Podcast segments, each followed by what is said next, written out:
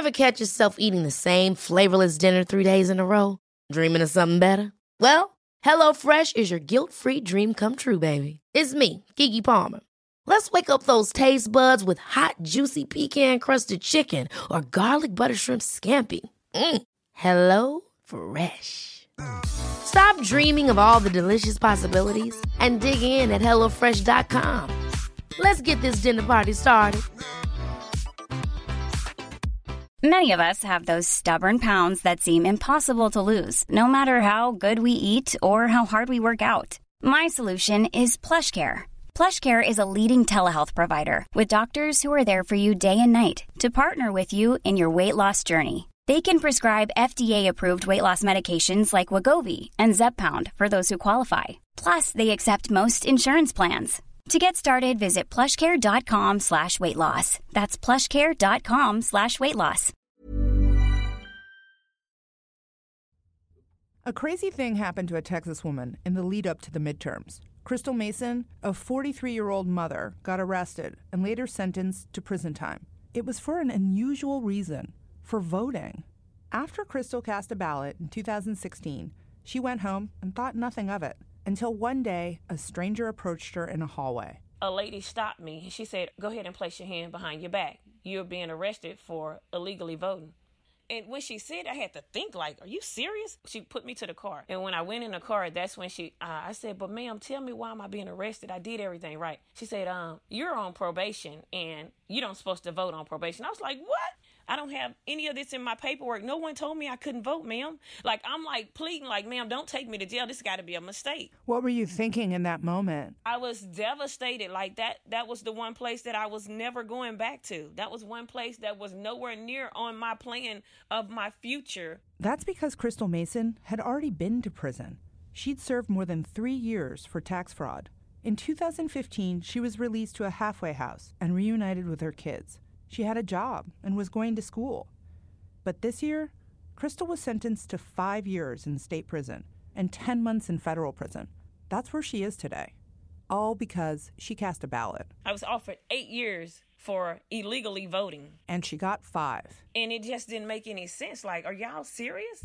From HuffPost, this is Shut Out, a podcast about the fight to vote in America. I'm your host, Catherine St. Louis. This is episode two Jailed for Voting. In Texas, felons on probation like Crystal can't vote. To be able to, they have to be totally done with their sentence. Off parole, off probation, no longer under any supervision. But Crystal didn't know that. She says no one ever told her, not the judge who sentenced her, and no one at the halfway house where she first lived when she got out. My supervised release officer supervisor testified on the stand and stated that he never told me that I could not vote. Yeah, so you didn't know? No, not at all. It's easy to see why Crystal would be confused. The rules on when felons can vote vary widely. In some states, you can vote on probation. In two states, you can even vote while incarcerated. In the strictest states, felons can never vote again. You heard that right. They get a lifetime ban. There's enormous confusion about felony disenfranchisement laws. The amount of confusion is remarkable, and the fact that you know every state can determine its own policies means it's just a, a maze to get through and to try to understand um, what your legal rights actually are. That's Marc Mauer. He's the executive director of the Sentencing Project, a group dedicated to criminal justice reform. Even election officials don't always know the rules on which felons can vote when. In 2005, the Sentencing Project called up election officials in 10 states to give them a kind of pop quiz on their local policy. They did not do very well. We found a 30% error rate among the election officials themselves. Actually, 37% of officials got it wrong. So, in some cases, they believed people had the right to vote when that was not the policy in their state. In other cases, they incorrectly thought people were denied the right to vote in certain circumstances when that was not the case either. If a third of election officials get their state policy wrong, how can we expect felons like Crystal to always get it right?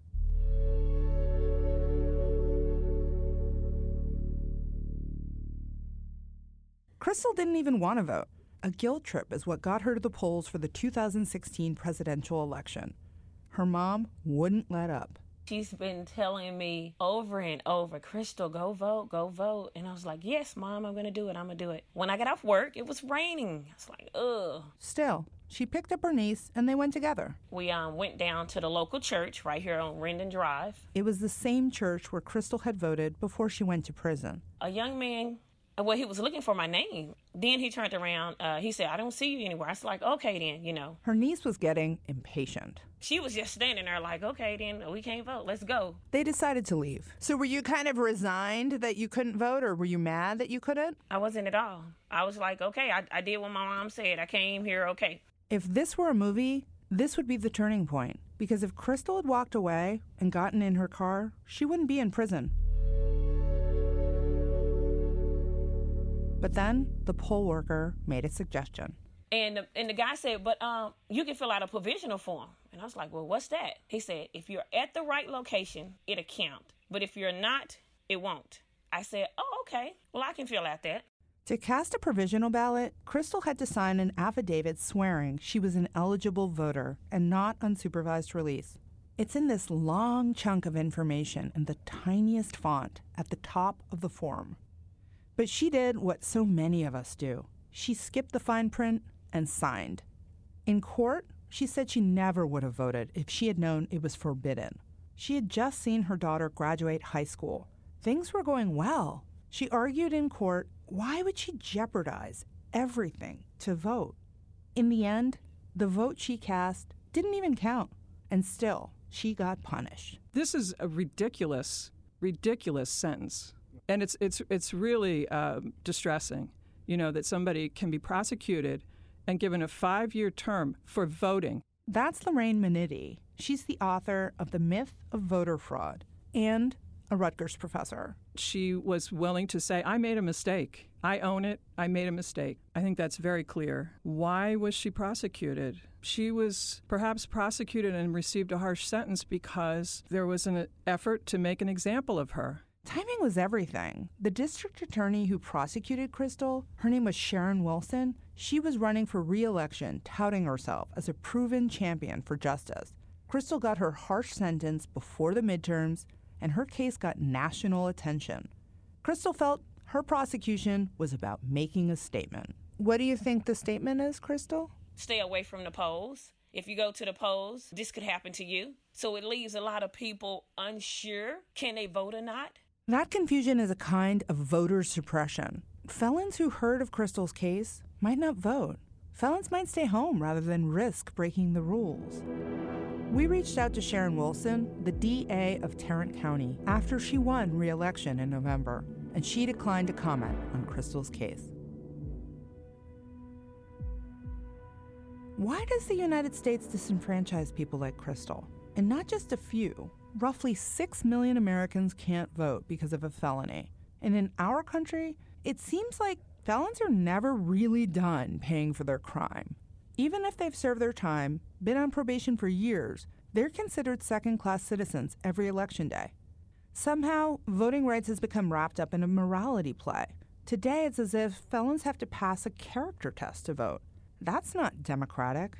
In a democracy, when you turn 18, everyone can march down to the local city hall and register to vote. No one asks me if I have a drinking problem. No one asks me if I've been truant at school. That's what we mean by democracy, that it's not a question of character, it's a question of citizenship. Throughout American history, the right to vote has been expanded to different groups African Americans, women, teenagers, but one group that we still feel comfortable shutting out is people with felony convictions, all because of this kind of character test. Over the course of some 200 years, we've done away with all those other exclusions, and the ban on people with felony conviction remains the fundamental block to full democratic participation in the United States.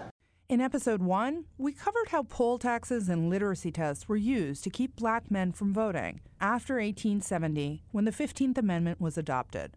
But another powerful and often overlooked tool was taking away their right to vote if they committed certain crimes. Take Alabama. In 1850, just 2% of prisoners were not white. But in 1870, just 20 years later, they made up 74% of prisoners. What changed? That massive increase came after 1868 when Alabama banned voting by all felons and ex felons. Christopher Uggen and Jeff Manza describe this period well in their book, Locked Out. But what about today? 48 states legally disenfranchise people with felony convictions in some way. But nowhere is this a bigger deal than Florida. More than a quarter of felons who can't vote live in the Sunshine State. You know, Florida has been the uh, sort of epicenter of felony disenfranchisement. Florida was another state that made it harder for felons to vote after the Civil War. Until recently, more than one in five African Americans in Florida couldn't vote due to felony convictions.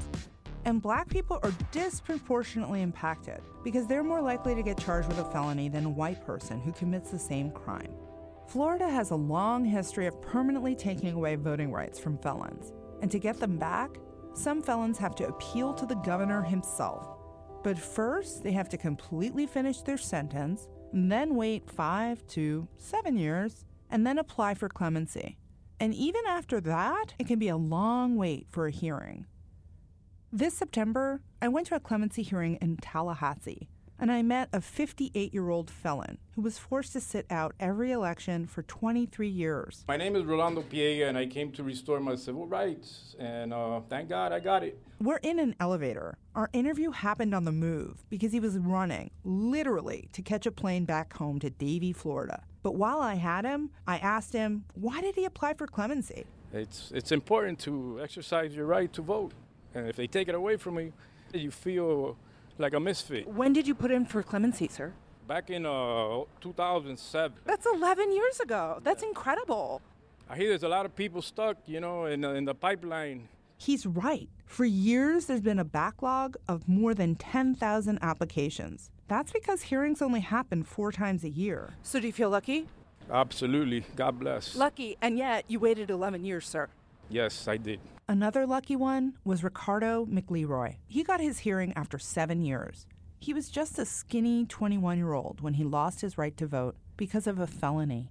You don't have to show up in Tallahassee, but it really helps if you come in person to plead your case. Some people drive all night, others fly. Ricardo lives in Florida's capital, so last June he took the day off and went to try to get his voting rights back. Number 82, Ricardo McElroy, is here. Ricardo stepped up to the podium. He was in a classic white polo shirt, slacks, and loafers. He looked much younger than his 38 years. Good morning. Good morning. When it came time for him to speak, Ricardo was nervous. I'm just going to state that I assume all responsibility in my acts in the situation that happened in 2001. I'm pretty much a more mature man. The last 12 years I've been working at Southern Seafood, so just just open to get my rights back so I can vote, do whatever I need to do. Ricardo was facing a clemency board of four state officials. Attorney General Pam Bondi was there, and then Governor Rick Scott, too. They have a thick file on each applicant. Behind Ricardo, there's an audience of people waiting for their turn at the podium. Some will ask for the right to carry a handgun again. Others want to be able to vote. It's uncomfortable to see grown men and women beg. What did it feel like in that moment to have four people not only judging your past, but definitely sizing you up in the moment? It's almost terrifying because, like, for one, if you're not a person that can speak in the public and you're kind of intimidated and shy already, to get up in front of multiple people and have to explain why do you think you should have your rights restored, it's kind of like, oh my God, what do I say? Nearly two decades ago, Ricardo got convicted of aggravated battery after a domestic dispute. He was visiting a girlfriend at her apartment when they began to argue. A neighbor called the cops, and in the end, Ricardo was arrested. At his clemency hearing, Jimmy Patronis, Florida's chief financial officer, asked him about that day in 2001. So I'm reading your version of the story. Yes, sir. You were outside playing basketball and she started digging through your phone. Yes, sir. Were you running around on her? Ricardo mutters a faint no, but otherwise, he's speechless. So when we met in September, we listened to the hearing together, and I asked him, What did you think about that comment? Kind of took that a little personal, I'm not going to lie, because it kind of made me seem like I was running around with multiple women at that particular time. What does that have to do with my rights? But okay, we wasn't exclusive if you want to know and then you ask a person that type of question, and I got to answer that question in front of a room full of people. How do you answer that question in a in a professional way? No questions are off limits at Florida's clemency hearings. There isn't even a set criteria for felons to have to meet to get their rights restored. Courts have the law to guide them, but the clemency board? Our clemency board makes judgments of conscience based upon the suitability of each applicant to be granted clemency. Put another way, then Governor Scott explained There's no law we're following. The law has already been followed by uh, the judges. So we get to make our decisions based on our own beliefs. Really, what he's saying is he's the decider, and these other state officials are too. The four of us will judge you according to our morals. We reserve the right to shame you in public. We alone decide who's good, who's bad, kind of like God does. So don't flinch when we ask you about miscarriage. So, um, she lost the baby? Or your habits. Do you use drugs now? The Clemency Board just might ask you about your six kids and whether you fathered them with the same woman or multiple women. Patronis has asked clemency applicants and their relatives. Y'all go to church? Or. Do you ever go take your parents to dinner? I, for one, would love to know what footing the restaurant bill has to do with voting. But the Clemency Board never has to give an explanation for their rationale. There's a memorable moment at the end of Ricardo's seven minutes that shows just how much discretion the board has. When Ricardo gets his rights back, he's grateful and shocked. The board had grilled him about his sex life and his marriage status. And then suddenly, their verdict was positive. Okay, move to grant. Agree. Agree. Wow. Thank you. Thank you. Good luck. Ricardo was so elated, he didn't hear what else got caught on tape. So when we met, I played it for him. Patronis is the board member who asked Ricardo whether he was sleeping around. He turned to Rick Scott and said, He didn't know how that was going to go. What Patronis said was that Ricardo didn't know how that was going to go. And then Governor Scott responded, No, if he hadn't been here. Now, if he hadn't been here, Patronis says, Yeah, exactly. It's rare to have two people in power so openly acknowledge that power. In that moment, they decided Ricardo should vote again, so he can. For them, it was just seven minutes. For Ricardo, it changed how he sees himself. You gain a part of yourself back. So it's pretty good that you showed up, right? It's definitely a good thing that I showed up because just hearing what I just heard was kind of like, had I not been there, it would have been an easy decision to just say deny. For centuries, we as Americans have been comfortable with the fact that criminals lose their right to vote. But that might be changing. In November, Floridians voted to abolish the part of their constitution that forbids felons from casting ballots. The change was called Amendment 4. So people like Ricardo won't have to go to the governor and beg. After their sentence is complete, their debt paid, they automatically will have their voting rights restored. This is one of the largest expansions of voting rights in modern times. It's so significant that advocates compare it to the passage of the Voting Rights Act in 1965. Amendment 4 alone uh, has reenfranchised about one of every four people nationally who had lost the right to vote. Just a single amendment in a single state has made that much of a difference. When I spoke to Crystal Mason in September, she had just days until she had to go back to prison. She was upset, especially when she talked about her kids and her derailed future. I'm the prime example of rehabilitation. When I got out in 2015, I got in school. I got a job and then I went and got a better job. I was still being a provider to my kids, being a mother, number one.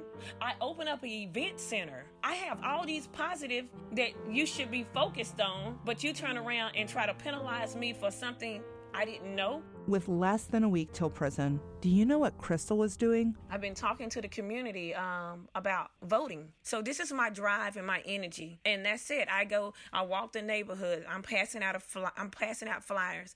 I I got people coming to my event center tonight. We're holding a um, voter registration drive. In her last days of freedom, Crystal was getting out the vote.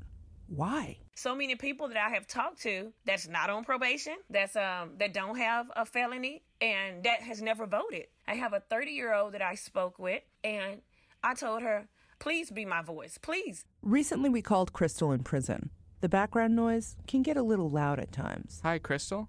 Hello, how you doing? Good. How are you? I'm fine, thank you. Uh, my name's Sam Levine. I'm a reporter at HuffPost. I cover voting rights here, and I've been closely following your case. And I'm here with my colleague, Catherine, who I know you talked to. Hi, Crystal. When we spoke to her, Crystal said her teenagers were getting out the vote too. Her son and daughter knocked on doors for Beto O'Rourke. And when she ran across people that kept saying, well, oh, voting is not going to make a difference, she said she shared on my story. She said, Mom, I got so many people to vote off of your story. Crystal used to be apathetic about voting. Remember how her mother had to nag her to do it? But now, in federal prison, she can't stop watching politics on TV. Here's Sam asking her about it. Have you kept up with politics and the midterm elections we just had? Yes, I sat in front of the TV from 7:30 a.m. to I think 11. Yes, I have been all in it. It's so important now because again, like I said, my case if it was the right people in the office, it wouldn't have even went this far. She's doing okay, but as she said, I'm here I feel like for no reason. It's just overwhelming. On the outside, Crystal's daughter is now responsible for keeping their household going. I have a 19 year old baby that's trying to work and trying to pay my mortgage. Crystal emails her kids and she calls home as often as she can. But her phone time in prison is restricted. She gets about five hours a month. That comes out to about 10 minutes a day. So it's a challenge. But I run through the minutes so quick. Five hours per month? The way you talk? You're chatty. I know. That's what I was thinking. wow, that isn't that long, especially when you're trying to also parent, you know? Correct, yes. Because a lot of that is like, did you, did you that? Did this get paid? Oh, Lord. And then she wants to say, oh, well, mom, can I go here? No, I, I don't want you to go out. I just want you to stay focused. Like, okay, so you want me to be the parent, but yet I can't have fun. Mm, yes, that's what I want. it sounds like pretty typical conversations. That that part hasn't changed. No, yeah. You can tell Catherine's a mom. Imagine trying to balance how much encouragement you give your kids in those quick prison calls and how much to stay on them to keep them focused. When do you discipline them? When do you comfort them and tell them it's going to work out, even if you're not sure? People use a very powerful word when they, or phrase when they talk about your case, they use the phrase voter suppression. Do you think what happened to you is voter suppression? I felt like with them proving a point to ensure that I go to jail before this election, then that would stop a lot of people from going to the polls. That would stop a lot of, um, we can say, the black community. It makes you skeptical. Oh, no, I'm not going to do it because I don't know. But what would Crystal say to those skeptics? Don't let that stop them. What they need to do is get educated, get more knowledge on what they can do. Um, if, if they're eligible, then by means go vote. And if they're not, find out when they are. Crystal's been incarcerated since September. Her case has attracted attention. Right now, there are two petitions online seeking a pardon for her. Justice for Crystal has more than 39,000 signatures, and another petition has 76,000. She's trying to stay positive, but she can't bear to think of the holidays. When I asked her about her plans to video chat with her family, she got silent. She didn't want to talk about it. But she is getting mail. I've been getting a lot of support letters, a lot of people reaching out to me, letting me know I'm in their prayers.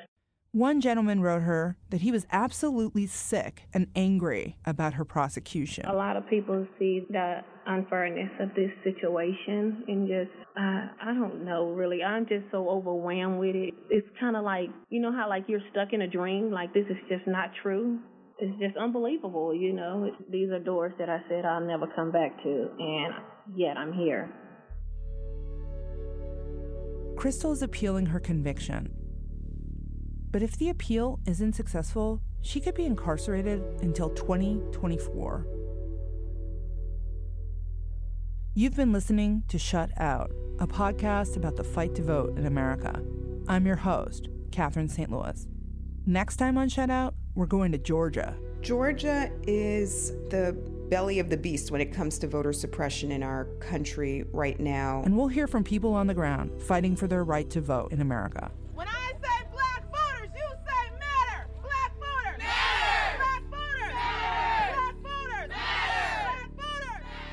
This episode was written and reported by Sam Levine and me.